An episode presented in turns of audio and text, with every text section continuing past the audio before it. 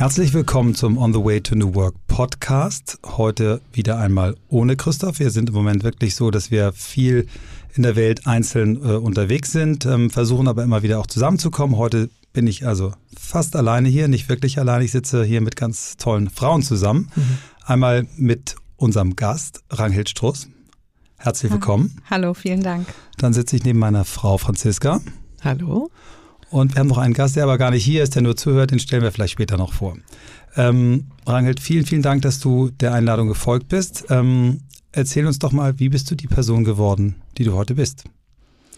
Das ist natürlich für mich eine sehr steile Frage und auch ein recht direkter Einstieg in so eine Podcast-Folge, weil wir uns bei Struss und Klaus in Personal Development ja jeden Tag damit beschäftigen, herausfinden zu wollen, wie Menschen eigentlich die geworden sind, die sie sind und an welchem Punkt sie sich in ihrem Leben befinden, wo in ihrer ganz persönlichen Heldenreise wir sie unterstützen können. Und da haben Sie einen ganzen Tag Zeit dann für. Ja, genau. Und selbst im Voraus werden auch schon Testverfahren durchgeführt, sodass man versucht, eben einen Shortcut zur Persönlichkeit zu nehmen. Für mich persönlich äh, bildet sich Persönlichkeit heraus aus einer Mischung von Genetik und Sozialisation. Und da gibt es ja ganz viele verschiedene Schulen, wie das so zustande kommt. Ich glaube, dass der Charakter im Grunde genommen schon sehr früh angelegt ist in uns. Und deshalb finde ich es immer sehr sinnvoll, auch weit zurückzugehen und die Menschen nach ihrer Kindheit zu befragen. Das hört sich dann erstmal so ein bisschen an, als säße man beim Psychologen oder Therapeuten. Aber letztendlich ist es ja so, dass wir alle in unserem Leben dadurch geeint sind, dass wir versuchen, Freude zu erhöhen und Schmerz zu verringern. Und dann ist natürlich evolutorisch betrachtet auch noch wichtig, Ressourcen zu schonen und Belohnung nicht zu lange aufzuschieben. Wow. Und so und so werden wir in unserer Kindheit schon sehr schnell ähm, damit beschäftigt sein, aber unbewusst natürlich. Und das mhm. ist das mhm. Entscheidende, wenn es darum geht, sich zu fragen, wie man eigentlich der Mensch geworden ist, der man ist.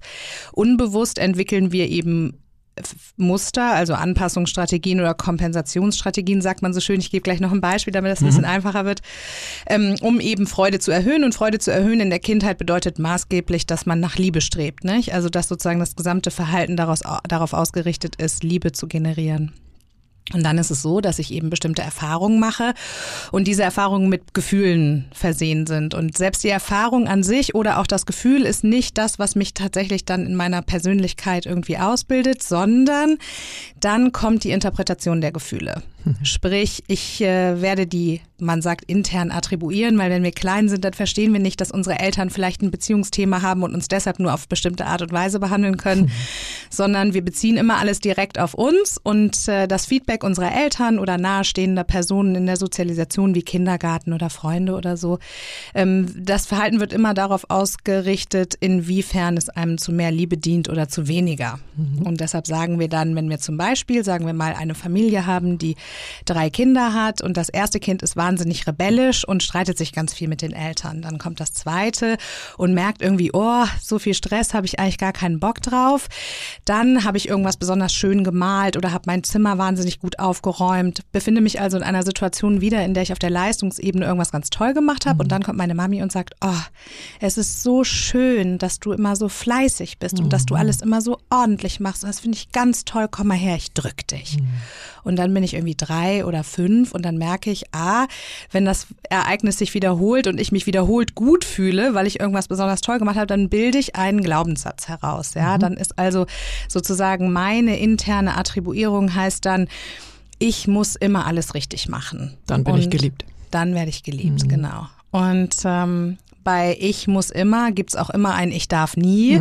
Und dann kommt das Ich darf nie Fehler machen. Ich darf nie zu störrisch sein, vielleicht wie mein älterer Bruder oder meine ältere Schwester. Und so bildet sich das heraus. Aber ich muss meine Mutter retten. Ganz genau. Das könnte zum Beispiel dann so ein drittes Kind sein. Ne? Also das kann man ewig weiterspinnen, dass man sagt, mhm. okay, das dritte Kind merkt dann, die Rebellennische ist belegt, die fleißig, äh, fleißig sein und, und irgendwie perfektionistische Nische ist belegt. Welche nehme ich denn jetzt? Ah, ich bin in meiner Anpassungsstrategie besonders auf Beziehungsharmonie und Liebe ausgerichtet. Mhm. Und dann ist der innere Glaubenssatz vielleicht sowas wie, ähm, ich äh, muss gefällig sein, ich muss es im immer allen Menschen recht machen. Und die sitzen dann 30 Jahre später bei mir in der Beratung und haben ein Problem aufzusteigen, weil sie eben bei dem Ich muss es immer allen recht machen, sofort ein Ich darf nie Scherereien machen anschließen mhm. oder ich darf nie meine eigene Meinung zu laut kundtun. Ne? Nochmal einmal kurz zurück zu dem Beispiel. Dann habe ich also gelernt, hey, ähm, Ich werde besonders dann geliebt, wenn ich entweder gefällig bin oder fleißig bin oder wie das erste Kind. Ich fühle mich besonders geliebt durch mich selbst, wenn ich rebellisch bin, wenn ich kämpfe, wenn ich irgendwie Eigenautonomie und Selbstwirksamkeit spüre. Und das tragen wir durch, weil dadurch, dass es so unbewusst ist, merken wir gar nicht, dass wir nach diesem Muster unsere Welt sortieren, also danach funktionieren, immer wieder alles darauf auszurichten, entweder die Dinge richtig zu machen oder zu rebellieren oder gefällig und geschmeidig zu sein. Mhm. Und deshalb auf die Frage, wie bin ich denn eigentlich ja, geworden? Hätte ich auch nochmal gestellt, falls du dich vergessen hättest. Nein, nein, nein ich könnte den Bogen auch noch wesentlich viel weiter ähm, spinnen, weil es so wahnsinnig, sicher. ich finde das einfach so wahnsinnig spannend und ehrlich gesagt insgesamt und auch auf andere Leute bezogen und auf unsere Kunden bezogen viel spannender als auf mich selbst bezogen. Aber eben in unserer Beratung geht es dann vor allen Dingen darum, rauszufinden, wieso die ersten Identitätsbestimmungen stattgefunden haben, weil in unserer Persönlichkeit ja wirklich echt irgendwie nur so fünf Prozent unseres Musters bewusst ist und 95 Prozent ähm, steuern unbewusst unsere Lebensgestaltung, unser Denken, Fühlen und Handeln. Und deshalb ist es in der Beratung eben immer sehr wichtig, in der Persönlichkeitsanalyse wirklich in die Tiefe zu gehen und dem Klienten dabei zu helfen, das Unbewusste bewusst zu machen. Und wenn ich selber jetzt auf meine Geschichte zurückschaue, dann bin ich, glaube ich, vor allen Dingen durch zwei Dinge geprägt. Ähm, nämlich auf der einen Seite bin ich in meiner Interpretation der Sozialisation, das heißt ja gar nicht unbedingt, dass es so gewesen sein muss, aber so aufgewachsen, ähm, dass ich es für mich als sehr vorteilhaft empfunden habe, wenn ich sehr schnell merke, wer um mich herum wie tickt und mit welchem Verhalten ich zu rechnen habe. Mhm. Das heißt, meine Beobachtungsgabe war wahrscheinlich sehr früh darauf ausgerichtet, zu verstehen, nach welchem Muster Menschen äh, funktionieren. Das hat sich dann so ausgeprägt, dass ich auch ähm, in jungen Jahren, glaube ich, schon lieber ähm, mich über und mit Menschen beschäftigt habe, als jetzt irgendwie äh, zu puzzeln oder irgendwas anderes zu machen, was Kinder sonst so tun. Und das Zweite, was mein Leben sehr stark bestimmt, ist mein Unabhängigkeitsstreben. Also mich dadurch wahrscheinlich auch ein bisschen unabhängiger und unangreifbarer zu machen. Und wenn ich das Leben so anschaue, wie es sich entwickelt hat, dann sind das eigentlich die beiden Komponenten, die sich immer und immer wieder durchziehen. Also für mich gibt's auch nach wie vor nichts Spannenderes und Interessanteres als das Erkenntnisobjekt Mensch. damit kann ich mich wirklich und damit werde ich mich, glaube ich, auch noch mein ganzes Leben lang beschäftigen. Und Unabhängigkeit hat für mich zwei verschiedene Facetten, nämlich erstens möchte ich äh, in meinem Sein unabhängig sein im Sinne von eben, dass nichts mich von außen besitzt sowohl nicht Menschen als auch nicht Social Media oder Dinge oder Geld oder irgendwas. Und zweitens möchte ich aber auch, dass andere Menschen in ihre Unabhängigkeit kommen, weil ich glaube, dass es ein ganz wichtiger Akt der Selbstliebe ist, sich selbst so gut zu kennen und so wertschätzen zu können, dass man eben nicht zum Spielball der Umstände wird. Und das ist auch beruflich, glaube ich, zieht sich das durch alles, was ich so tue, durch.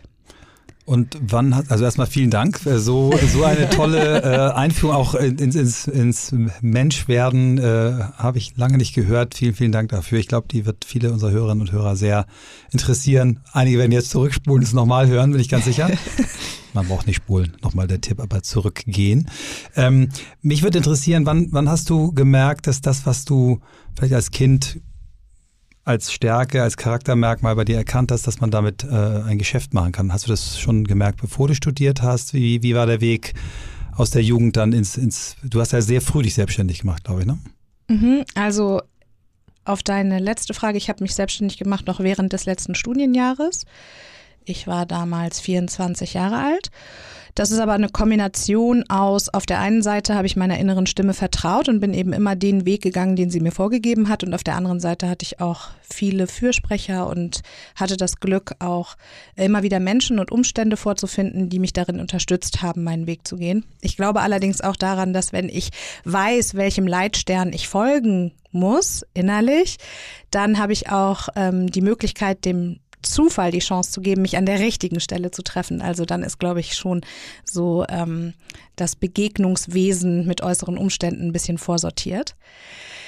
Woran oder wann ich gemerkt habe, dass man damit Geschäfte machen kann, würde ich auch wieder unterteilen in verschiedene ähm, Bedeutungen von Geschäft machen, in Anführungsstrichen. Ich glaube, dass im Sinne der Kindheitsgeschichte, die ich gerade schon erläutert habe, die Währung ja Liebe ist. Das heißt, ich glaube, dass ich unbewusst schon sehr früh gemerkt habe, dass wenn ich eben Menschen verstehe und als Ratgeber zur Verfügung stehe, dass ich dadurch äh, beziehungsorientiert Geschäfte machen kann, wenn sich das jetzt nicht zu böses Wort. Ja, genau. Aber, aber also ich meine, also mit Geschäft machen meine ich, dass ähm, sozusagen im eigenen Kosten-Nutzen-Verhältnis für das Talent eben eine Gegenleistung erbracht ja. wird. Und das ähm, ist jetzt gar nicht unbedingt negativ konnotiert, sondern da geht es ja eigentlich um den inneren Tauschhandel und letztendlich ist es ja genau das, was uns auszeichnet, dass wir versuchen, für das, was wir zu geben haben, auch etwas zu erhalten. Entweder ja, durch uns selbst oder durch andere. Mhm. Also man sagt ja auch so, mehr in meiner Sprache, neben der größten Wunde liegt auch die größte Qualität.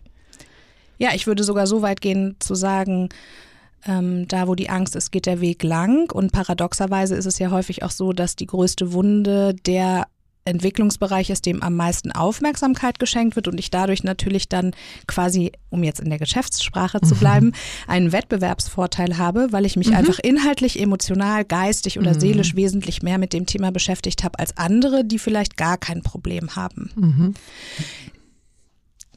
Nochmal zu, gut, zu, dem Geschäft. Äh, ich habe sehr früh gearbeitet und wenn ich das so rückblickend betrachte, war automatisch und intuitiv das Suchen der Arbeit immer auch auf dieses Thema Mensch und Menschen beraten und mit Menschen sein ausgerichtet. Also ich habe sehr früh angefangen zu babysitten und dann war es häufig so, dass abends, wenn die Eltern nach Hause gekommen sind oder die Mütter oder Väter alleine, äh, dass die dann mit mir noch irgendwie so geplauscht haben und mir aus ihrem Leben erzählt haben. Und ich meine Kinder im Wachstum zu begleiten, ist ja auch eine der schönsten Aufgaben, die es auf der Persönlichkeitsentwicklungsebene überhaupt gibt. Und dann habe ich während der Oberstufe so einen Nachhilfezirkel gegründet. Da ging es dann eben schon mehr um das Thema Potenzial. Also, weil was mich vor allen Dingen interessiert hat, war immer, warum sind eigentlich manche Menschen erfolgreich, aber nicht im Sinne von Geld, Macht, Status oder Führungsspanne oder was auch immer, sondern eher im, in Bezug auf Erfüllung. Also warum finden manche Menschen durch das, was sie tun, Erfüllung und andere eben nicht? Mhm. Warum haben manche Menschen das ähm, Glück, ihr Potenzial entfalten zu können und andere nicht? Und das zu beobachten und vielleicht auch mitzusteuern und Menschen dabei zu helfen, mehr zu ihrem Wesenskern zu finden, zu diesem heilen Kern und ihr Potenzial zu entfalten, das hat mich dann ähm, auch mit jungen Leuten schon interessiert und da habe ich so Nachhilfe gegeben. Dann ist es irgendwie ganz gut gelaufen und apropos Geschäft, also im traditionellen Sinne war es dann so, dass ich äh, irgendwann auch andere Leute Leute quasi eingestellt habe, die dann für mich mit meinem Konzept, was ich entwickelt hatte, Nachhilfe gegeben haben. Also gleich skaliert. ja, äh, fast wie Franchise so ein ja. bisschen. Und sag mal, vielleicht das zu deinen Eltern. Also wie haben die dich auf diesem Weg geprägt, begleitet, gebremst? Was, was kannst du da erzählen? Das ist ja doch schon ungewöhnlich, ne? Sofort im letzten Studium selbstständig kenne ich ganz viele Eltern, die sagen, oh mein Gott, äh, Kind, mach doch erstmal was Anständiges. Wie war das bei dir? Ich würde gleich die, die Nebenfrage dazu stellen. Wer in deiner Kindheit hat dich wirklich unterstützt? Weil es klingt sehr kraftvoll, was du beschreibst oder du hast sehr viel Kraft daraus gezogen aus dem, was du erlebt hast. Ähm, ich würde jetzt mutmaßen, dass es eher schwierig war in dieser Elternkonstruktion. Aber du kannst erzählen, was du willst und wie du willst. Aber ich kann auf jeden Fall, ich höre diese Stärke, die du bekommen hast. Ähm, und die würde mich an der Stelle auch interessieren. Mm, also die Stärke ist etwas, für dass ich, glaube ich, einfach ganz tief dankbar bin und was nicht nur sozialisationsbedingt ist, sondern das ist auch etwas, was mir, glaube ich, einfach ein bisschen in die Wiege gelegt mhm. wurde. Und das ganz große Glück, was ich hatte, ist, dass in meinem Umfeld ähm, es die Gelegenheit gab, dass ich selber immer wieder zu dieser Stärke zurückgeführt wurde. Also, dass das Vertrauen in meine eigene Stärke unterstützt wurde. Mhm. Zum Teil aus meiner Familie und zum Teil aber auch durch einen starken Glauben, den ich habe, der auch gar nicht aus meiner Familie kommt, sondern den ich so quasi zufällig äh, gefunden habe. Ich habe dann als Kind viel im Kirchenchor gesungen und war so im Kindergottesdienst und so. Hm, das ist vollkommen unabhängig von meiner Familie gewesen, in der auch gar niemand getauft oder konfirmiert oder so ist.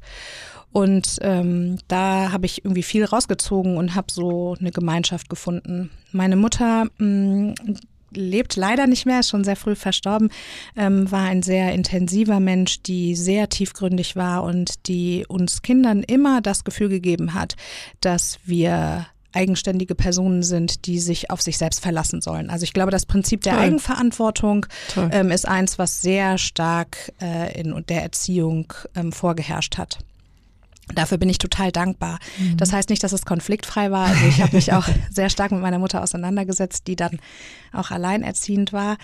Und äh, in der Zeit, in der ich meinen Nachhilfezirkel gegründet habe, ähm, war es, glaube ich, schon so, dass ich insgesamt sehr eigenständig war. Also mhm. Also da ging es gar nicht mehr so stark darum, was und ob sie jetzt was dazu gesagt hätte. Ich fand die Frage gerade ganz spannend, weil wenn ich an die Zeit denke, dann geht es gar nicht darum, dass ich mich darum, darüber mit meiner Mutter in irgendeiner Form ausgetauscht hätte. Mhm. Genau. Welche Rolle hat dein Vater gespielt? Mm. mein Vater ist ähm, sehr früh ausgezogen. Okay. Ähm, was ich ganz spannend fand eben an deinem äh, Satz, was deine Mutter dir mitgegeben hat, das hat bei mir so resoniert mit dem, was ein Gast, ein anderer Gast, den wir hier hatten, Miriam Pries, eine Ärztin, die auf Burnout und Resilienz spezialisiert ist, die hat äh, uns in ihrem Gespräch gesagt, dass äh, nur zwei Prozent der Menschen ähm, von ihren Eltern so bedingungslos äh, Liebe bekommen haben, dass sie das Gefühl haben, es ist richtig so, wie ich bin. Und 98 Prozent auf einer Skala eben das nicht vollständig gefühlt haben, sondern immer, du bist nur dann wert, geliebt zu werden, wenn du das tust, was ich sage oder, oder eben mit Einschränkungen. Das heißt also, 98 Prozent der Menschen werden ins Leben entlassen und haben hier irgendwo einen Mangelbedarf. Ist das etwas, was sich mit den Erfahrungen deckt, die du in deiner Arbeit hast? Über Prozente kann ich keine Aussage machen, aber ich empfinde das sehr häufig so, ähm, gerade wenn es darum geht, dass Menschen beruflich stark auf der Sinnsuche sind, ähm, dass es auf jeden Fall viel ein Selbstwert- und Selbstliebe-Thema ist, was da zugrunde liegt und die Probleme bereitet. Also selbst wenn es darum geht, Menschen zu beraten, von denen man von außen betrachtet denken würde, dass sie das Leben voll unter Kontrolle haben und die Welle reiten, ist es doch spannend zu sehen, was da so im verschlossenen inneren Stübchen alles so los ist und was das Leben dann tatsächlich auch wesentlich mehr beeinflusst, als man so denkt.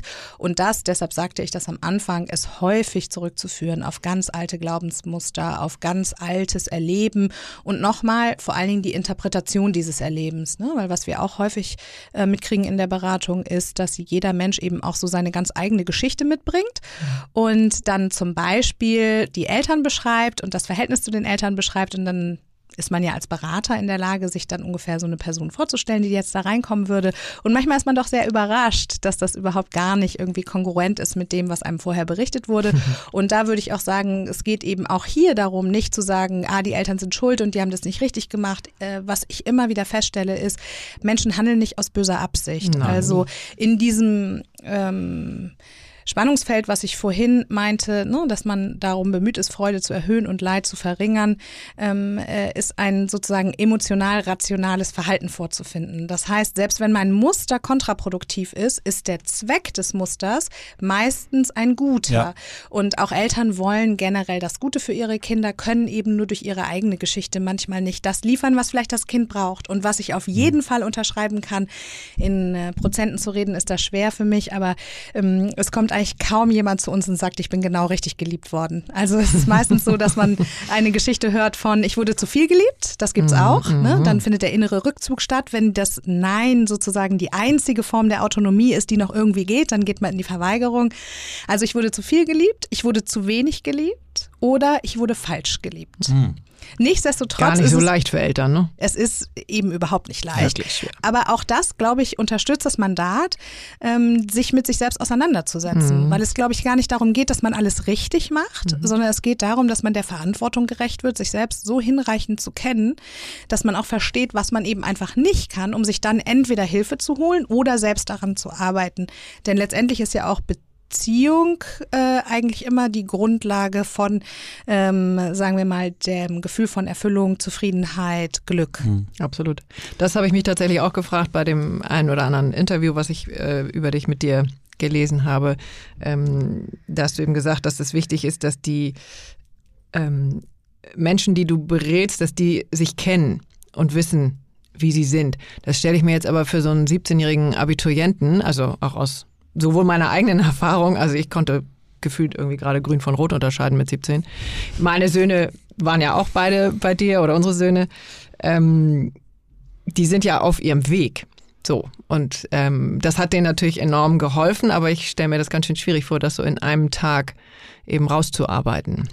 Ganz genau. Wir haben auch gar nicht den Anspruch zu sagen, dass wir eine vollständige, hinreichende und für die nächsten Jahre ja. ausreichende Persönlichkeitsanalyse eines Menschen vornehmen können. Wir verstehen uns als ähm, Unterstützer mhm. und da möchte ich jetzt mal ein bisschen eine steile These einbringen. Ich finde eben, dass es auch in unserem Bildungssystem eigentlich einen Raum geben sollte dafür, oh ja. mhm. die eigene Persönlichkeitsentwicklung mhm. und vor mhm. allen Dingen, und darum geht es als am allermeisten, die Instrumente der Persönlichkeitsanalyse mhm. beizubringen. Oh ja. Es geht darum, Unterschreibe ich sofort. Ja. Es geht darum, dass ich sagte ja gerade, Beziehung ist eigentlich immer so der Beginn von allem und mhm. die Beziehungsqualität mit anderen ist maßgeblich bestimmt durch die Beziehungsqualität, die ich mit mir selber habe. Ja. So, und um zu mir selber eine gute Beziehung zu haben, muss ich mhm. mich kennen. Mhm. Ich muss mich auch versöhnen mit den Anteilen, die ich vielleicht irgendwie in meinen man nennt das Schatten nach der jungschen Psychologie drücke.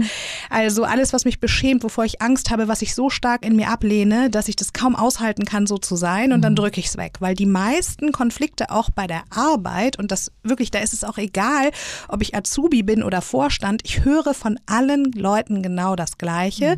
Mhm. Nämlich, wenn die Arbeit nicht so funktioniert, wie man sich das vorstellt, um eben zur Erfüllung beizutragen, dann sind es meistens Beziehungskonflikte, die dem zugrunde ja. liegen. Und Beziehungskonflikte entstehen durch ein ungelöstes Verhältnis mit mir selbst. Mhm. Und deshalb glaube ich, ja, es ist schwierig, wenn man 17 ist. Ist es unmöglich? Nein. Ja. Und ist es notwendig? Auf jeden Fall.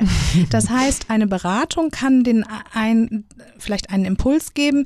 Letztendlich sollte es aber so sein, dass in jeder Beziehung, die der Jugendliche pflegt, es eigentlich eine Normalität sein sollte, immer wieder auch sich mit der eigenen Persönlichkeit auseinanderzusetzen. Und da ist es auch ein Mandat an den 17-Jährigen selbst, dass er mhm. mit seinen eigenen Freunden vielleicht auch so umgibt, ehrliches Feedback zu geben. Und ehrlich ist wichtig, weil die Liebe uns manchmal dazu veranlasst, auch Dinge zu verschönen. Wobei ich glaube, dass es eben ein viel größerer Akt des Respektes und der Liebe ist, wenn man ähm, gute Worte findet, um Dinge ja. ehrlich auszudrücken. Mhm. Auch wenn, wenn, wenn ich von einem Freund ein, ein hartes, aber ehrliches äh, Feedback bekomme, der sich auch Zeit nimmt, wo ich das Gefühl, der meint mich wirklich, dann bin ich ja nicht gekränkt oder verletzt, sondern ich bin eigentlich dankbar, dass, dass jemand mir mich darauf hinweist, was, was vielleicht gerade nicht so gut läuft. Aber das ja, beziehungsweise man darf ja auch gekränkt ja, oder verletzt ja. sein. Ich glaube, Persönlichkeitsanalyse in Selbstliebe beginnt genau da, wo ich meine Kränkung dann beobachten kann, mhm. wo ich im Sinne des Beginnergeistes dann sagen kann, ach, was triggert mich denn daran? Also, weil äh, es gibt im Amerikanischen so einen Spruch, der heißt, if you spot it, you got it. Hm. Ich glaube nicht, dass man alles selber hat, was man an anderen Leuten ablehnt. Aber ich glaube, wenn es zum Beispiel mit einer tiefgehenden Analyse der eigenen Person ähm, losgehen soll, dann ist es vor allen Dingen wichtig, sich mal zu fragen, was regt mich eigentlich bei anderen am meisten mhm. auf? So, und das ist nämlich total spannend. Ja. Weil wenn ich mir dann überlege, ah, Person XY bei mir in der Abteilung, die ist so wahnsinnig dominant. Also mhm. jedes Mal, wenn es irgendwas zu tun gibt, dann stellt die sich in die erste Reihe und die gibt an und die preist ihre eigenen Leistungen vor allen anderen an und so. Und äh, dann sitze ich also meinem Klienten oder meiner Klientin gegenüber und sage so, ach, das ist ja interessant. Welchen Nachteil haben Sie denn davon? Ja, das macht man nicht, zum hm. Beispiel. Ne? So ein Satz. ganz großes inneres äh, ähm, Über-Ich, das macht man nicht, das gehört sich nicht, gutes mhm. Benehmen. Gut, dann könnte man ja sagen, aber was tangiert sie denn? Weil ich meine, ehrlich gesagt, ne, jetzt ich von meiner Person, du sprachst eben von meiner Stärke, das hat ja manchmal auch Nachteile, aber der Vorteil von einer inneren Stärke ist, dass natürlich ähm, Selbstbewusstsein, Autorität und Dominanz, das sind jetzt Themen, die, mit denen habe ich jetzt weniger Probleme im Sinne des Triggers. Mhm. Würde sich also in meiner Abteilung jemand wahnsinnig in den Vordergrund stellen, hätte ich entweder kein Problem damit, das zu konfrontieren, wenn ich es ungerecht finde oder ungerechtfertigt, ähm, oder ich würde eben sagen, ja, äh, super, äh, go for it und würde mich vielleicht daneben stellen und meine eigenen Themen präsentieren.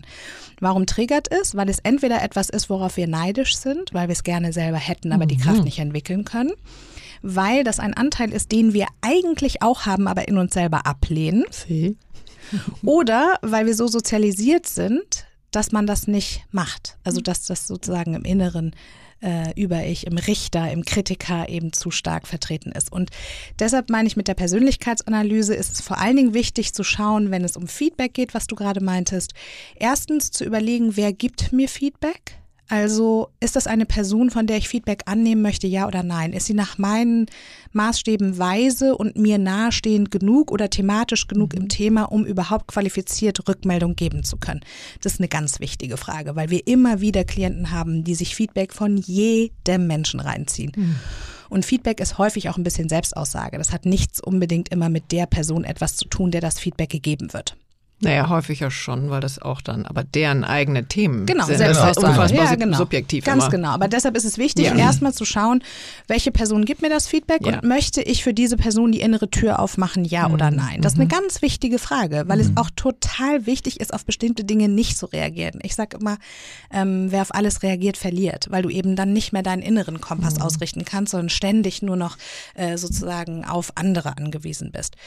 Das Zweite ist, nachdem du dir überlegt hast, wer ist diese Person, Versuche das Feedback im Sinne des Beginnergeistes aufzunehmen. Höre es dir an und beobachte deine innere Reaktion. Weil ich meine ganz ehrlich, ich äh, höre mir Feedback an, natürlich insgesamt von weniger Leuten als andere wahrscheinlich, aber äh, das ist auf der einen Seite äh, deshalb so, weil ich eben sehr genau weiß, wer ich, äh, wen ich dazu sozusagen einlade, mir Feedback zu geben. Und zweitens habe ich natürlich ein Auftreten, was auch nicht jede Person dazu veranlasst, mir Feedback zu geben.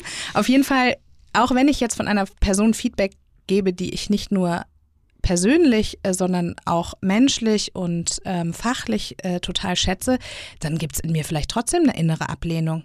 Dann Ja, denke ich vielleicht trotzdem, dann Ja. denke ich vielleicht trotzdem, was bildest du dir eigentlich ein?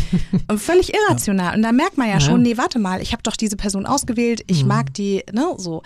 Ähm, trotzdem kommt in mir das kleine Ego hoch. Und das ist zum Beispiel etwas, was ich glaube, was maßgeblich daran beteiligt ist, dass Beziehungen schiefgehen und dass eben auch die Arbeit nicht funktioniert, dass im Feedback-Mechanismus das Ego zu stark eingeschaltet wird.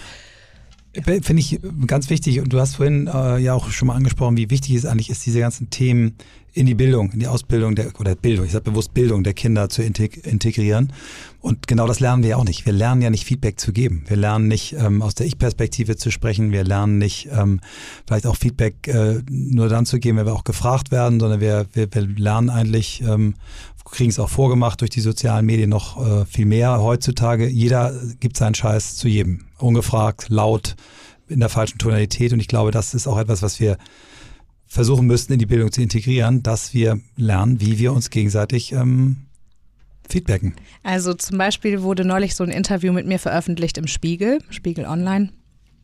Und äh, dann fanden meine Freunde es besonders lustig, mir ausgewählte Kommentare von Personen zuzuschicken, die ich gar nicht kenne, die aber meinen, ihren Senf auf die Wurst geben zu müssen. Und da musste ich doch innerlich ganz schön lachen, weil erstens ähm, war ich so ein bisschen erstaunt über meine eigene Ignoranz. Also ich lese mir diese Kommentare ehrlich gesagt gar nicht durch. Also zumindest nicht die negativen, weil eben genau das häufig eine Selbstaussage ist. Und zweitens musste ich auch manchmal lachen, weil ich dachte, interessant, über welche Themen sich Menschen berufen fühlen, dann in einer ganz negativen und abwertenden Art Kritik zu äußern. Und da äh, muss ich dann schmunzeln, weil letztendlich kann ich bei jedem, der diese Kritik äh, anbringt, immer auch Rückschluss auf ein eigenes Thema ziehen. Das stimmt. Denn Also- sonst müsste ich nicht in der Weise abwertend. Also Abwertung ist immer eine Ego-Perspektive, ist immer eine Perspektive des Mangels. Und worum es mir geht, wenn ich sage, lass uns das im Bildungssystem verankern, das fängt ja auch schon in der Grundschule an, da wird das ja schon gut gemacht mit diesen eigenen Bewertungsbögen und eigentlich 180-Grad-Feedback. Die Lehrerin fragt dich, was glaubst du, wie oft hast du dich gemeldet? Dann musst du das selber einschätzen, wie freundlich warst du, musst das selber einschätzen und dann gibt sie dir Feedback darüber, wie sie dich sieht. Das heißt, das junge Kind hat schon die Möglichkeit, so einen inneren Abgleich vorzunehmen und kann dadurch auch Selbstwirksamkeit spüren. Ne? So lernen wir ja auch Emotionen zu verarbeiten und damit umzugehen, indem wir eine Sprache finden, indem wir die spiegeln lassen und so weiter. Also warum ich glaube, dass das eben ins Bildungssystem integriert werden muss, ist eben genau das, dass ich als ähm, erwachsener Mensch in der Lage bin, meine eigenen Impulse zu beobachten und dann auch zu verstehen, woher kommen die denn eigentlich und sind die aus einer Ego-Perspektive geboren oder ist das e- eben wirklich eine inhaltlich voranbringende Sache, die ich jetzt hier kommentieren möchte. Und Ego ist eben immer Dominanz und Unterwerfung, Sieg und Niederlage, ungerechte Vergleiche, schlechter Wettbewerb, ne, so. Ich habe ähm, mit jungen Menschen, die einen Leistungssport-Background haben, da extrem gute Erfahrungen gemacht, ne? die sehr früher gelernt haben, ähm, nach einem Spiel, während eines Spieles Feedback anzunehmen, weil sie ihr Verhalten sofort im Spiel ändern müssen, weil sie eine Strategie, äh, einen Gameplan ändern müssen.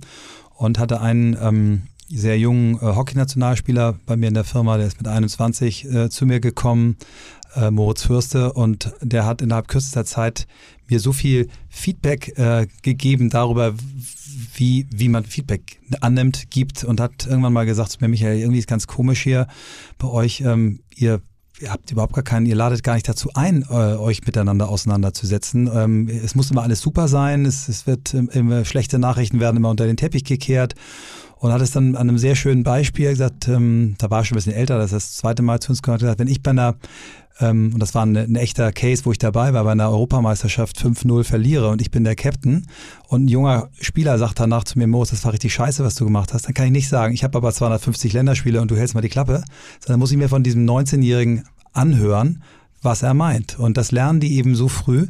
Und ähm, ich frage mich, wenn es in einem Bereich wie Sport so gut funktioniert, warum kann man das nicht in, in Ausbildung, in Schule integrieren? Woran liegt das?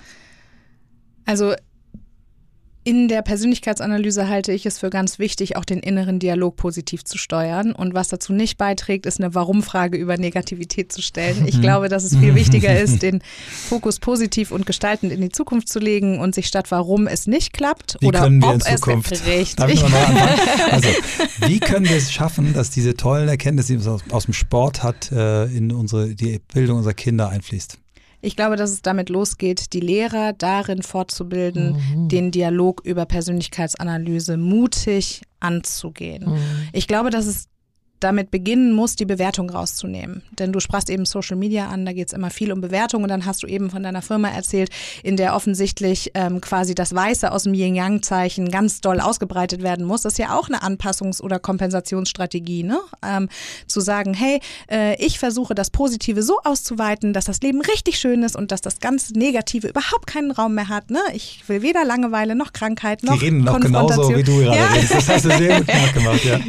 Also ähm, auf jeden Fall, äh, genau, das ist auch eine Anpassungsstrategie. Ich denke, dass es darum geht, den Dialog eben ähm, erstmal beschreibend und neugierig zu führen, positiv ausgerichtet, von einer guten Absicht ausgehend und die Bewertung, so gut es geht, rauszunehmen. Und was ich zum Beispiel aus dem Sportbereich sehr interessant finde, weil es bei Leistung wesentlich einfacher zu messen ist als bei reinen Persönlichkeitsthemen, ist, dass dort besser gemeistert wird, zwischen Verhalten und Identität zu unterscheiden.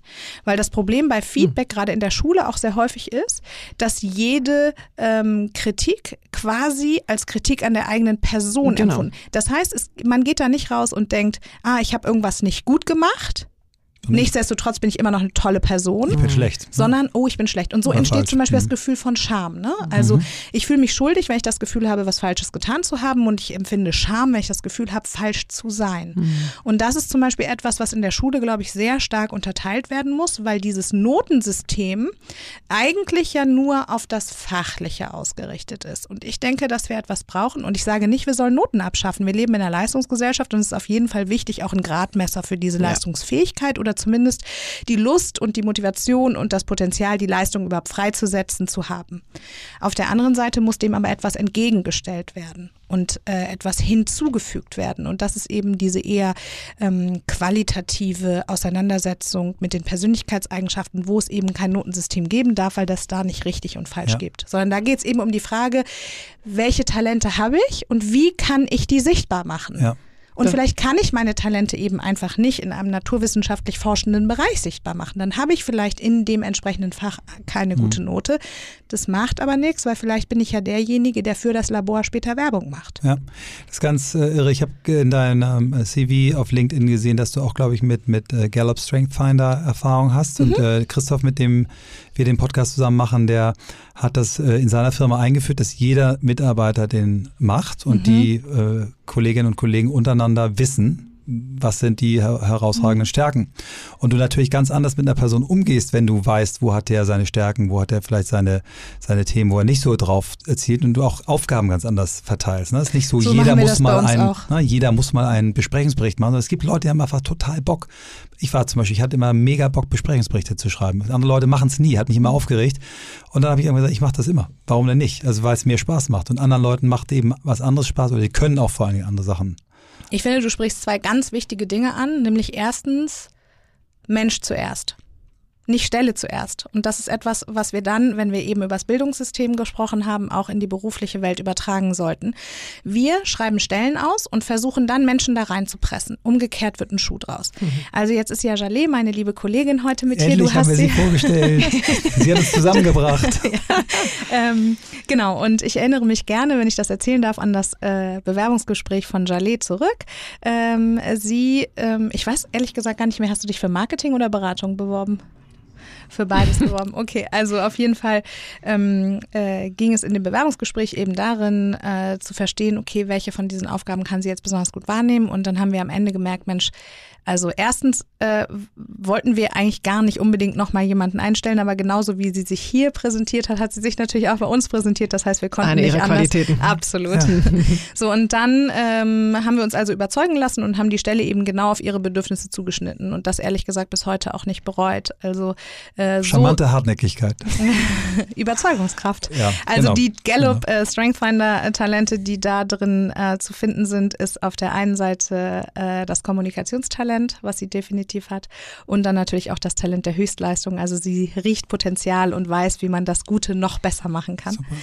Ähm, genau, also das ist die eine Sache, die du ansprichst, finde ich, eben äh, Mensch zuerst und Stelle dann auf den Menschen zuschneiden. Mhm. Und das andere, was du ansprichst, ist in dem Moment, wo ich, und das machen wir bei uns in der Firma auch, die Persönlichkeit des Gegenübers kenne und mich hinreichend mit meiner eigenen Persönlichkeit und auch meinen Schwierigkeiten oder meinen Entwicklungspotenzialen auseinandersetze, desto besser kann ich das anders authentische akzeptieren.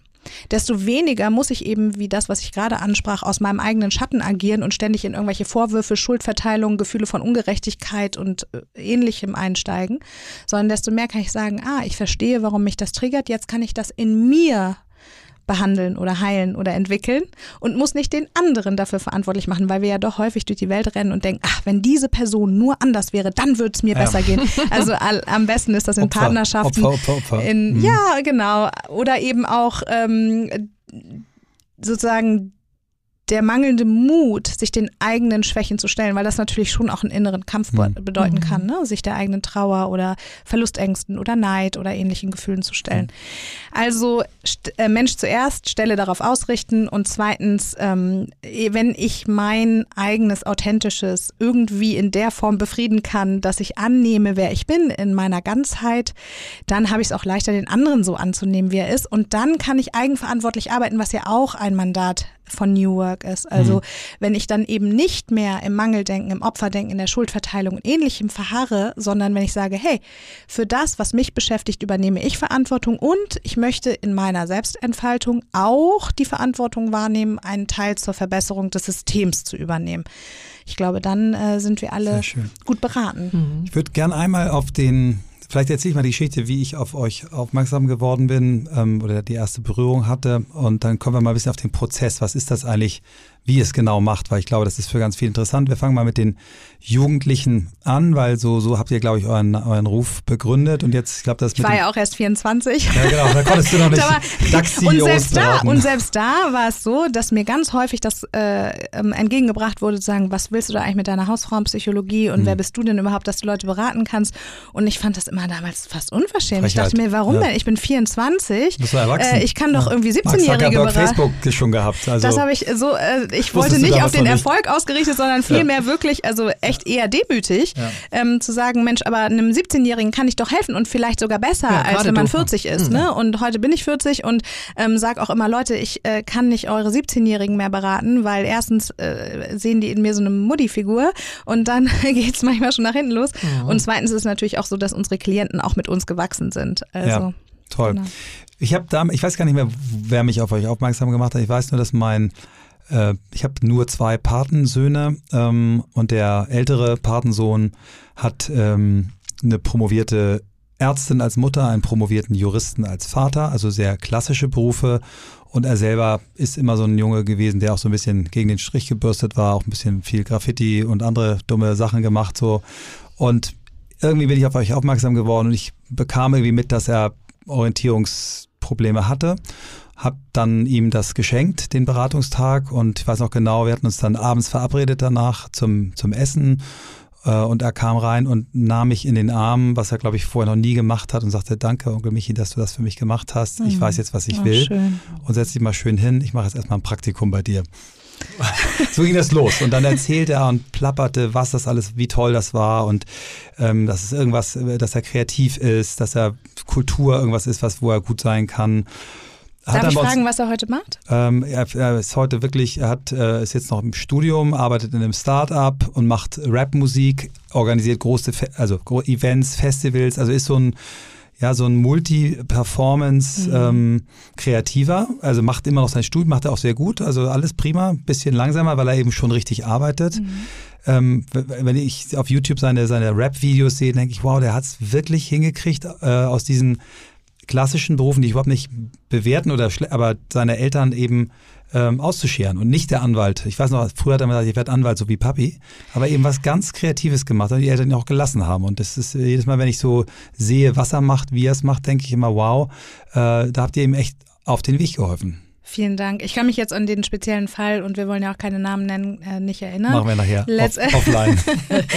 Äh, letztendlich ist es, glaube ich, also auch wenn du diese Umarmung beschreibst, ein Hinweis darauf, dass ähm, dieses Kind sich gesehen gefühlt hat an dem Tag. Und ich glaube, dass etwas ganz Magisches passiert, wenn wir zu unserem inneren Kern, zu unserem Potenzial, zu unseren Talenten Kontakt aufnehmen, weil es jemand anders so ein bisschen ermöglicht, weil jemand anders diesen Funken überträgt und weil jemand anders genau das ausspricht, wofür man innerlich zwar ein Gefühl, aber kein bewusstes und auch keine Worte hatte. Und es ist ja auch total schwer, wenn deine Eltern eher konventionellen Berufen nachgehen und du mit 17 natürlich noch überhaupt gar keinen Überblick hast über das, was die Welt so zu bieten hat. Das ist eine Frontalüberforderung. Dann entscheiden zu müssen über eine ungewisse Zukunft, die auch noch anders ist als die Empirie, mit der du ähm, konfrontiert bist. Und das dann auch noch mit Sicherheit zu tun. Das kann kein Mensch. Also da braucht jeder eben irgendwie Hilfe und die Hilfe liegt ja nicht wirklich bei uns, sondern was wir machen, ist Hilfe zur Selbsthilfe. Und da ist es auch egal, ob du 17 bist und Abiturient oder ob du irgendwie 50 bist und der neue CEO von einem großen Verlag und dich um das Digitalisierungsthema kümmern musst.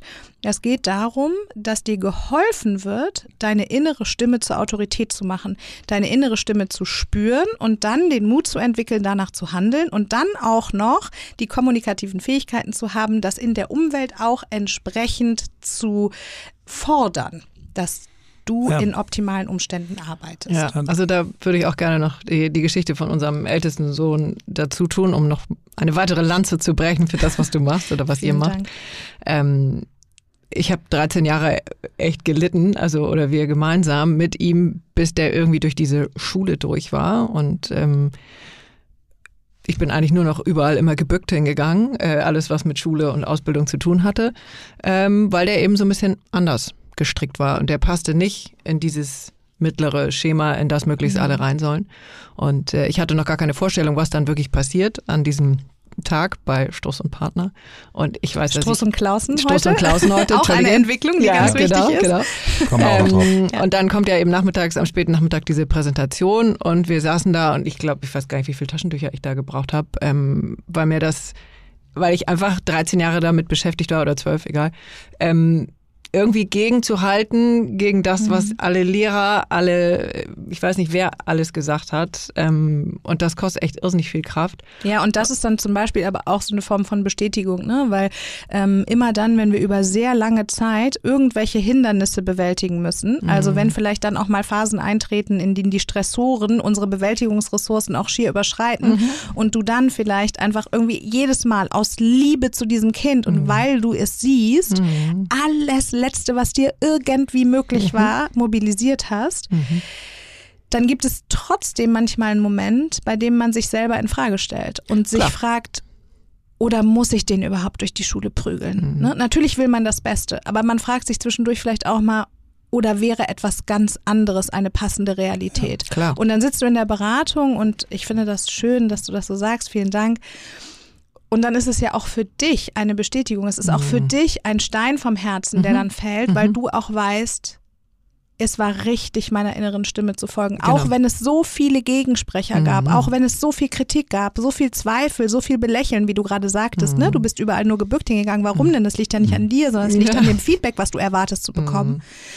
Und dann einmal durch eine wirklich gute Persönlichkeitsanalyse zu sehen, ah, Nee, ja. das war richtig. Das war einfach ja, richtig. Ja, das so, war das wirklich ist, Ich total glaube, das ist immer besonders. auch ein Tränenmoment und das meine ich mit diesem magischen Moment. Ne? Mhm. Ne? In dem Moment, wo wir gegen Schwierigkeiten, also wie in jeder ganz normalen mhm. Heldenreise, wo mhm. wir merken, ich habe gegen den Drachen gekämpft und ich habe zwischendurch vielleicht auch mal gedacht, dass ich verliere. Mhm.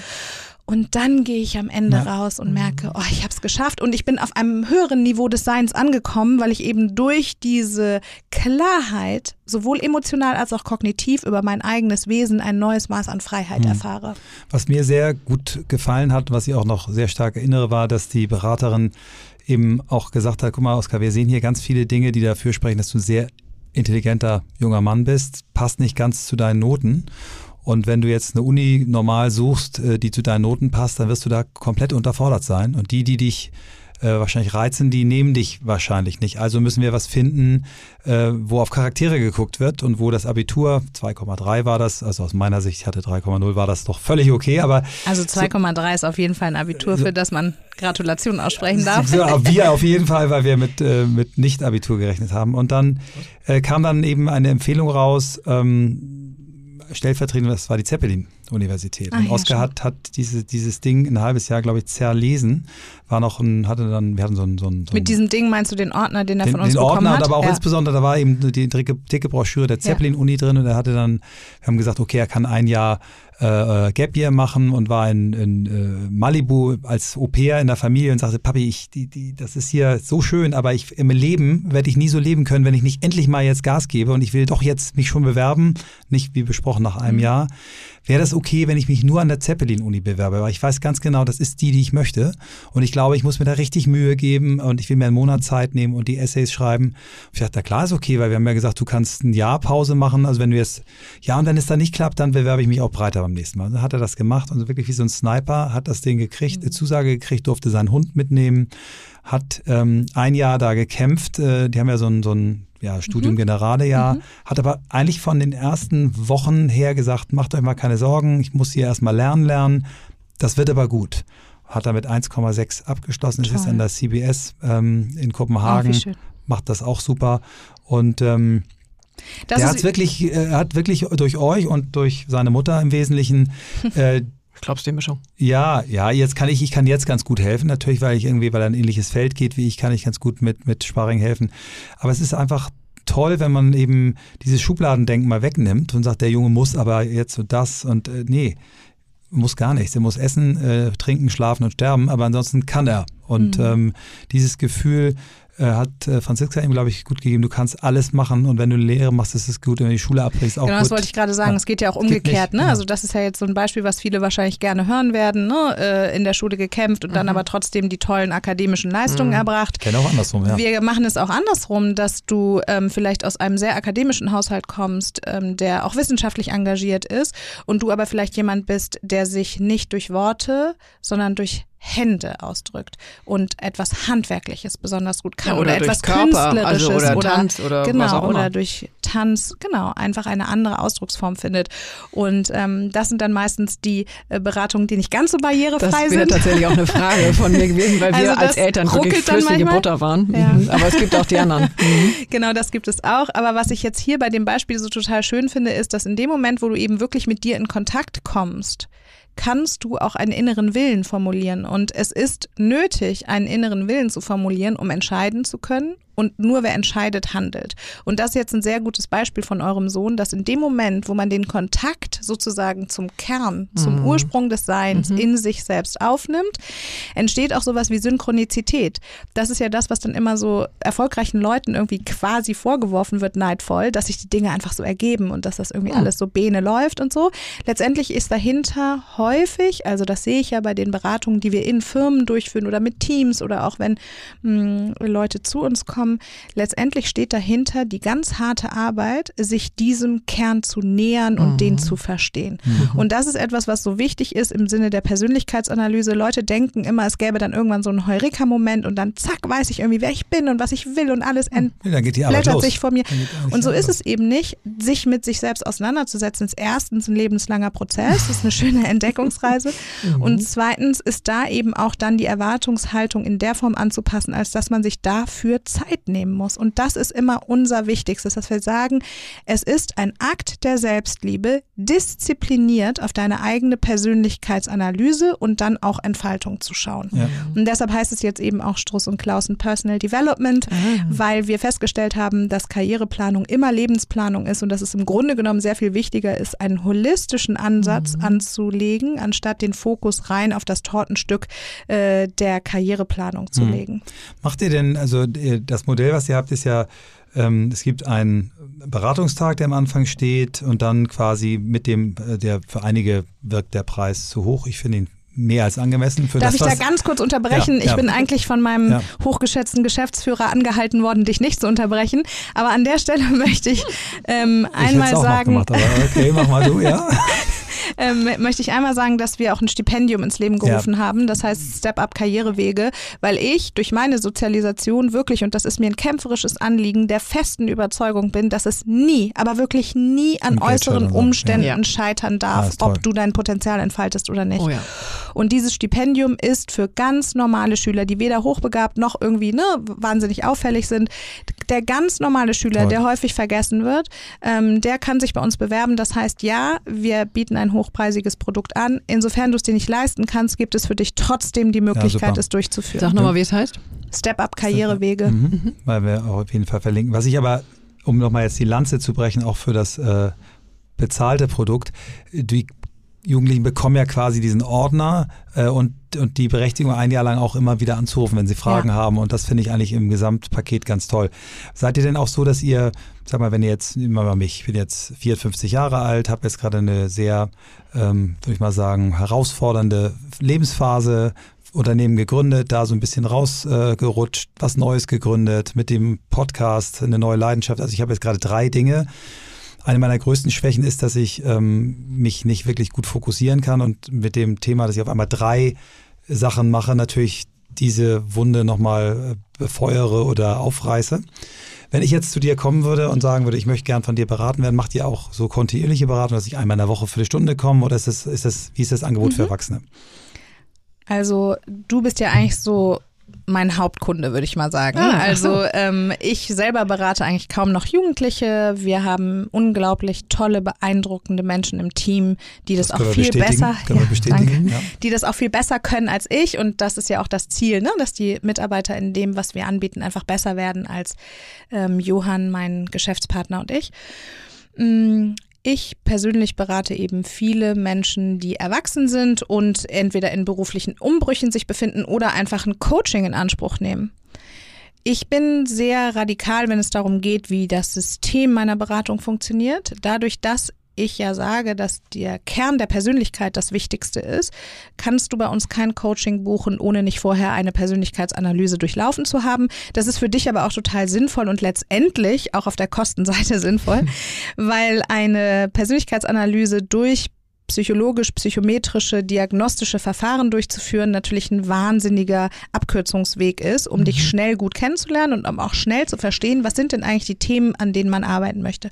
Und häufig ist es ehrlich gesagt so, dass wenn jemand mit einem Thema kommt, weil er irgendwie im Vorstandskreis äh, Kritik bekommt oder weil er an eine Glass Ceiling stößt und nicht weiter aufsteigt oder weil er vielleicht irgendwie im Management-Team Streit hat, dann sind es häufig gar nicht die Themen, mit denen die kommen, die dann tatsächlich die entscheidenden sind, an denen man arbeiten sollte. Häufig buddeln Menschen mit sehr viel Aufwand und sehr viel emotionalem Einbinden von Eigen- und Fremdenergien neben der Mine. Und unsere Aufgabe ist es dann eben, die Mine zu finden. Wie du jetzt zum Beispiel gerade gesagt hast, du reißt deine eigene Wunde nochmal auf, indem du dein dich nicht fokussieren können Glaubenssatz nochmal selbst immer wieder im Außen bestätigt findest. Das ist übrigens ein sehr gutes Beispiel dafür, dass die Innenwelt die Außenwelt bestimmt. Ne? Also es ja. sind nicht die Dinge, die sich ändern müssen, sondern es ist unser Blick auf die Dinge, die sich der der sich ändern muss, um einen Entwicklungsschritt nach vorne zu gehen.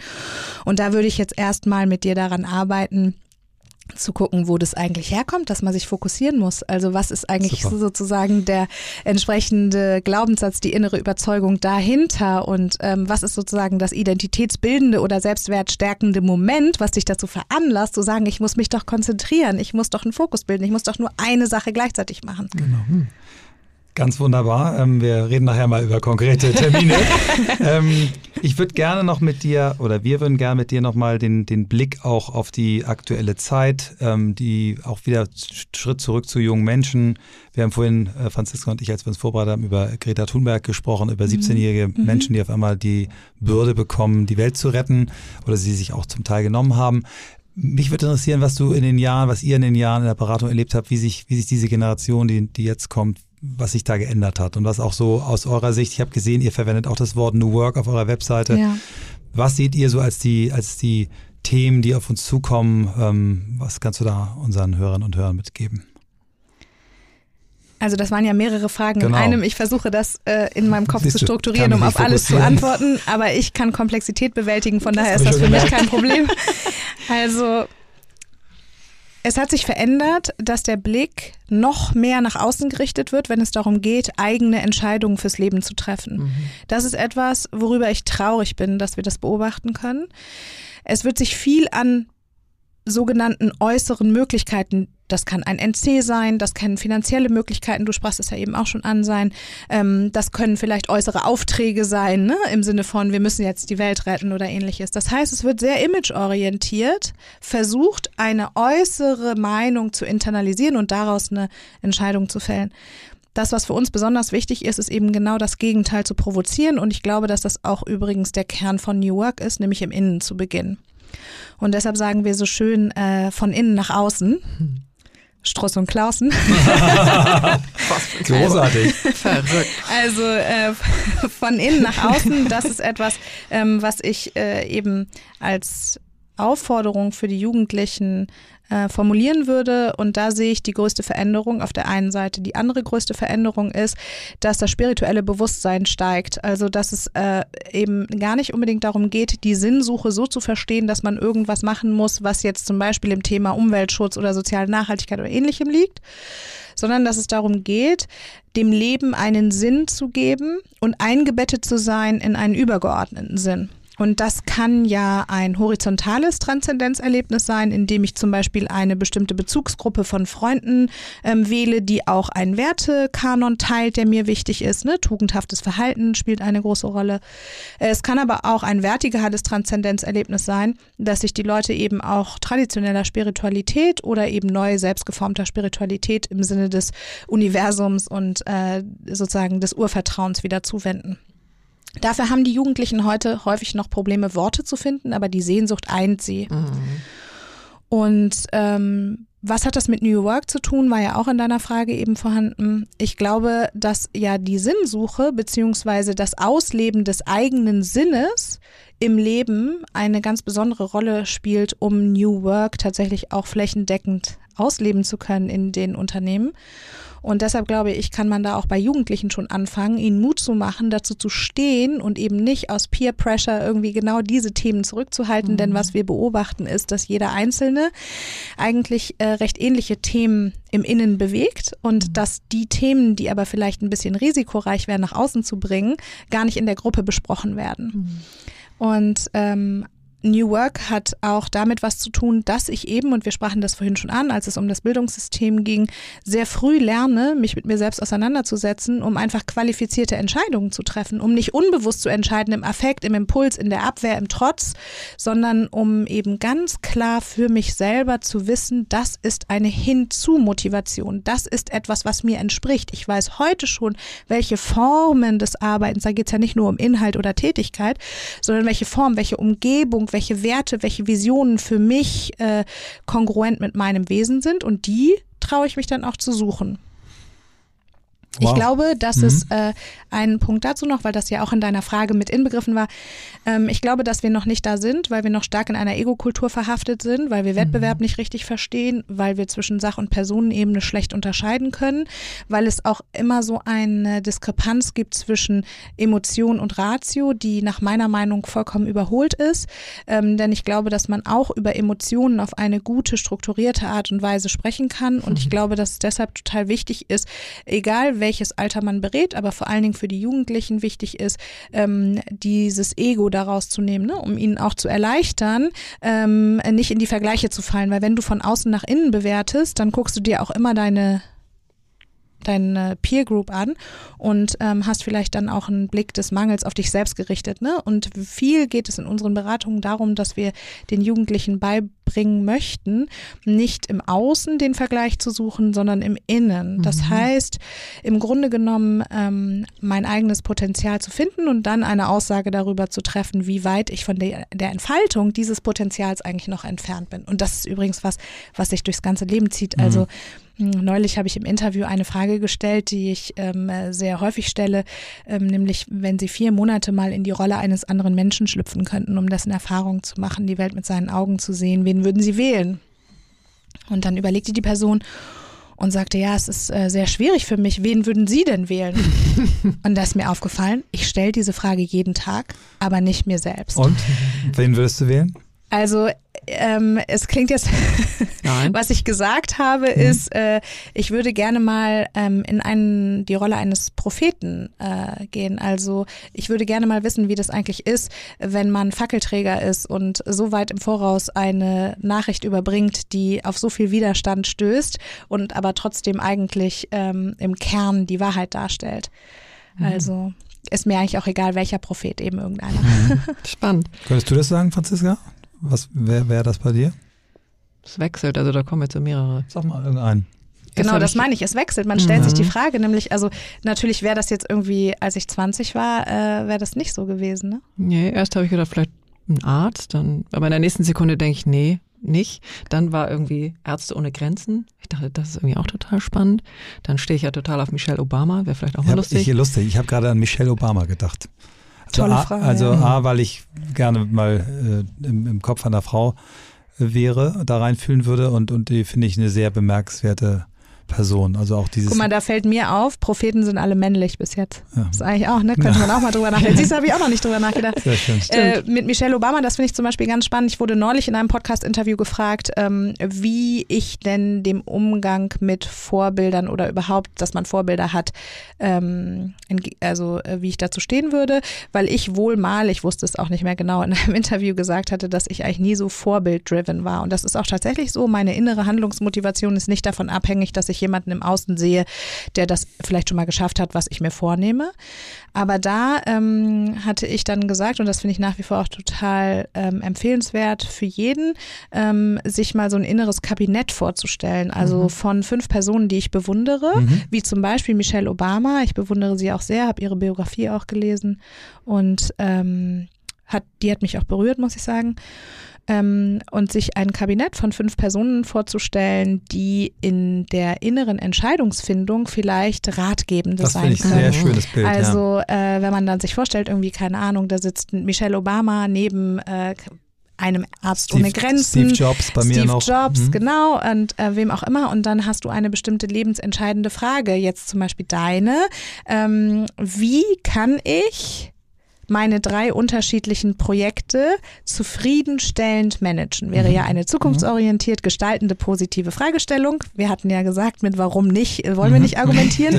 Und dann äh, kannst du mal diese fünf Personen innerlich befragen und dir vorstellen, was die mhm. vielleicht dazu sagen ja, würden. Und das, ähm, glaube ich, ist eine Methode, um mit internalisierten Vorbildern ähm, so einen inneren Antreiber zu finden, Bühne. eine Bühne mhm. und vielleicht Schön. auch eben das Potenzial in sich selbst noch mhm. Mehr zu entfalten, weil ein ganz großer Potenzialhinderer, und das wollte ich noch zu der Frage mit Jugendlichen und dann bin ich auch gleich fertig sagen. Wir haben Zeit, wir, uns drängt hier äh, keiner. Ein ganz großer Hinderer ähm, in der persönlichen Entwicklung und Veränderung ist häufig die Frage, was würden andere sagen? Ja.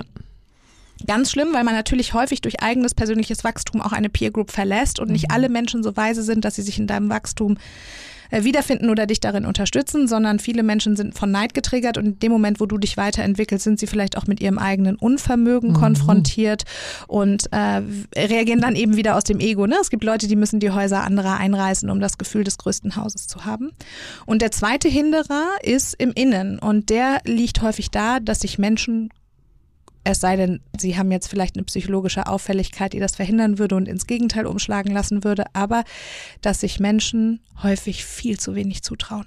Ja. Dass sie immer denken, die anderen können das, aber ich ja nicht. Mhm. Und so ein inneres Kabinett finde ich dafür total schön, vielleicht auch mal den inneren mutigen Stimmen mhm. äh, ein bisschen mehr Raum zu geben und äh, die innere Michelle Obama zu aktivieren, mhm. die wir ja alle auch haben. Ne? Also ich meine, äh, schon Jung hat ja so vom Kollektiv der Seele gesprochen und letztendlich gibt es eben ganz viele Eigenschaften, auf die ich zugreifen kann, die energetisch vorhanden sind, die ich mir nur zutrauen muss.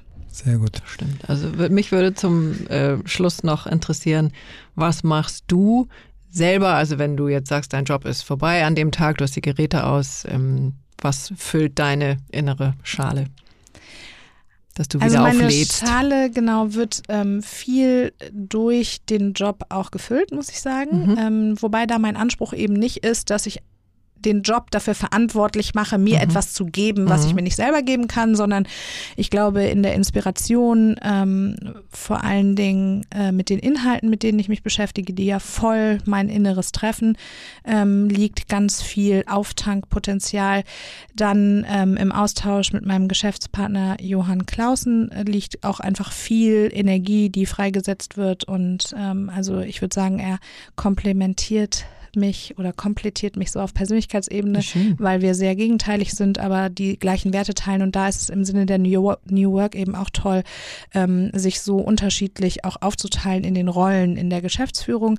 Dann, ähm, jetzt habt ihr es ja hier selber erlebt, haben wir einfach unglaublich tolle Leute im Team, mhm. die ähm, uns ja auch nicht nur nach dem Mund reden, sondern uns auch challengen. Mit, wir sind mit viel Humor und würde ich sagen, sehr viel Respekt füreinander ähm, beim Arbeiten beschäftigt. Das heißt, der Austausch mit meinen Kollegen ist etwas, was mich tief berührt und mhm. beflügelt, zuweilen auch challenged, aber eben in einer sehr guten Art und Weise. Ähm, und dann letztendlich sind es auch die Kunden, von denen ich lernen kann und in denen ich mich ja zum Teil auch wiedersehe oder wiederentdecke, mhm. zumindest in Einzelfacetten, und dann ja auch die entsprechenden Impulse mit nach Hause nehmen kann. Was ich neben der Arbeit mache, ist, äh, ich liebe es, spazieren zu gehen. Ich mhm. liebe es, in der Natur zu sein. Für mich ist die Natur ein Ort, der eben nicht lügt. Das gibt mir inneren Frieden und das mhm. Gefühl von Freiheit und eben auch ein Gefühl von unabgelenkt sein. Also ich hatte ja vorhin schon mal gesagt, ich möchte von nichts besessen werden oder sein. Und da habe ich so das Gefühl, meinem Inneren wesentlich besser zuhören zu können, weil unter Menschen natürlich viel meine Antennen, also mhm. ich glaube, dass ich ein sehr intuitiver Mensch bin, auch angeschaltet sind. Und da ist vielleicht manchmal ein bisschen schwer, dem eigenen Inneren so Raum zu geben. Deshalb bin ich gerne in der Natur und außerdem lasse ich mich inspirieren durch Dinge, die ich lese oder höre. Und was ich ganz viel mache, ist äh, Selbstreflexion, aber jetzt nicht im Sinne der Nabelschau und äh, irgendwie mich selbst zu beweihräuchern, sondern mhm. ich versuche für meine inneren Prozesse Worte zu finden, indem ich eben ganz viel Journaling betreibe, mhm. weil ich glaube, dass die Sichtbarkeit von Worten im Sinne der Gedanken mich dazu veranlasst, erstens meine Gefühle zu steuern, weil unsere Gefühle ja immer den Gedanken folgen und zweitens überhaupt auch erstmal zu verstehen, welche inneren Muster am Werk sind, um dann daraus eben äh, die Schlussfolgerung zu ziehen, die schlechten sein zu lassen oder zu entwickeln und die guten zu verstärken. Toll. Ich hake da jetzt mal meine letzten Frage nach, äh, weil du gesagt hast, dass du gerne liest. Was waren Bücher, die dich geprägt haben, die du, die du gerne mit uns teilen möchtest? Das ist eine ganz schwierige Frage, weil ich so viel lese, dass ich jetzt ähm, nicht darauf vorbereitet bin, meine Bestseller Christoph sozusagen. Sagt immer, Christoph, das müssen die fünf besten sein. Bei mir ist es einfach sein, die dir einfallen. Wo du sagst, die okay, haben dich irgendwie ich, ähm, berührt, habe bewegt. kürzlich ein Buch gelesen, was ich sehr gut finde. Das ist so ein kleiner Essay, das kann man auch in anderthalb Stunden durchlesen. Das ist eigentlich auf Beziehungen gemünzt. Das, äh, das von Thomas Mayer und das Buch heißt Trennt euch. Ähm, ich fand das äh, deshalb so schön, weil ich glaube, dass man das auf ganz viele andere Dinge beziehen kann, nämlich auf die Beziehungen Beziehung, die ich persönlich zu jedwedem gegenüber habe. Also sowohl zu Freunden als auch Arbeitskollegen, als auch zur Materie, also wie Geld oder Besitz, als auch ähm, zu Inhalten. Also immer da, wo ich in Beziehung zu etwas stehe, da muss man natürlich eine kleine Übertragungsleistung erbringen, während man das Buch liest, aber es ist wirklich schön geschrieben und es gibt nochmal so Erkenntnisse eben über diesen inneren Kern, über die innere Stimme und darüber, dass man eigentlich, wenn man sich selber genau zuhört, genau weiß, was Phase ist. Äh, das fand ich sehr gut. Und dann haben wir ja eben darüber gesprochen, dass ähm, viel in der eigenen Persönlichkeitsanalyse und Entwicklung aus den inneren Aufregern gezogen werden kann. Also viele Erkenntnisse daraus entstehen, dass man sich mal fragt, was einen eigentlich so richtig auf die Palme bringt. Und dazu gibt es ein sehr gutes Buch von Verena Kass, das heißt Der Schatten in uns. Mhm. Und was ich natürlich einen absoluten Knüller finde, äh, ist ähm, Menschenkenntnis von Alfred Adler, aber das ist etwas, äh, was schon ein bisschen schwieriger zu lesen ist. Also das ist auf jeden Fall schon ein bisschen, sagen wir mal, tiefere Psychologie wir oder auch philosophische. Ja, das ja, ist ein also, wirklich ja, sehr schön. gutes Buch. Toll. Also da ähm, werdet ihr viele Inhalte wiedererkennen, die wir heute auch angesprochen Super. haben. Ich bedanke mich ganz, ganz herzlich für dieses Gespräch. Ich habe, glaube ich, noch nie ein Gespräch geführt, wo ich danach sage, ich könnte deinen Purpose aufschreiben, obwohl wir nicht über ihn gesprochen haben. Also du hast das wirklich so toll äh, uns vermittelt, was purpose. dich treibt, was dich treibt, wie du, wie du motiviert bist. Und nochmal ganz herzlichen Dank an dich, dass du uns zusammengebracht hast. Ähm, ich bin geflasht. Ich habe einen tollen Tag jetzt auf jeden Fall, weil, weil du mich mit deinen Gedanken durch diesen tragen wirst. Vielen, vielen Dank. Vielen, Danke vielen euch. Dank. Ich fand auch das Setting hier, muss ich mal sagen, das hört man ja nicht, wenn man den Podcast anhört. Das ist ein unglaublich schönes, energetisches Setting hier. Sehr schön. Also vielen Dank für die Einladung und dass ich hier sein durfte. Vielen, vielen Dank. Es war richtig, richtig schön.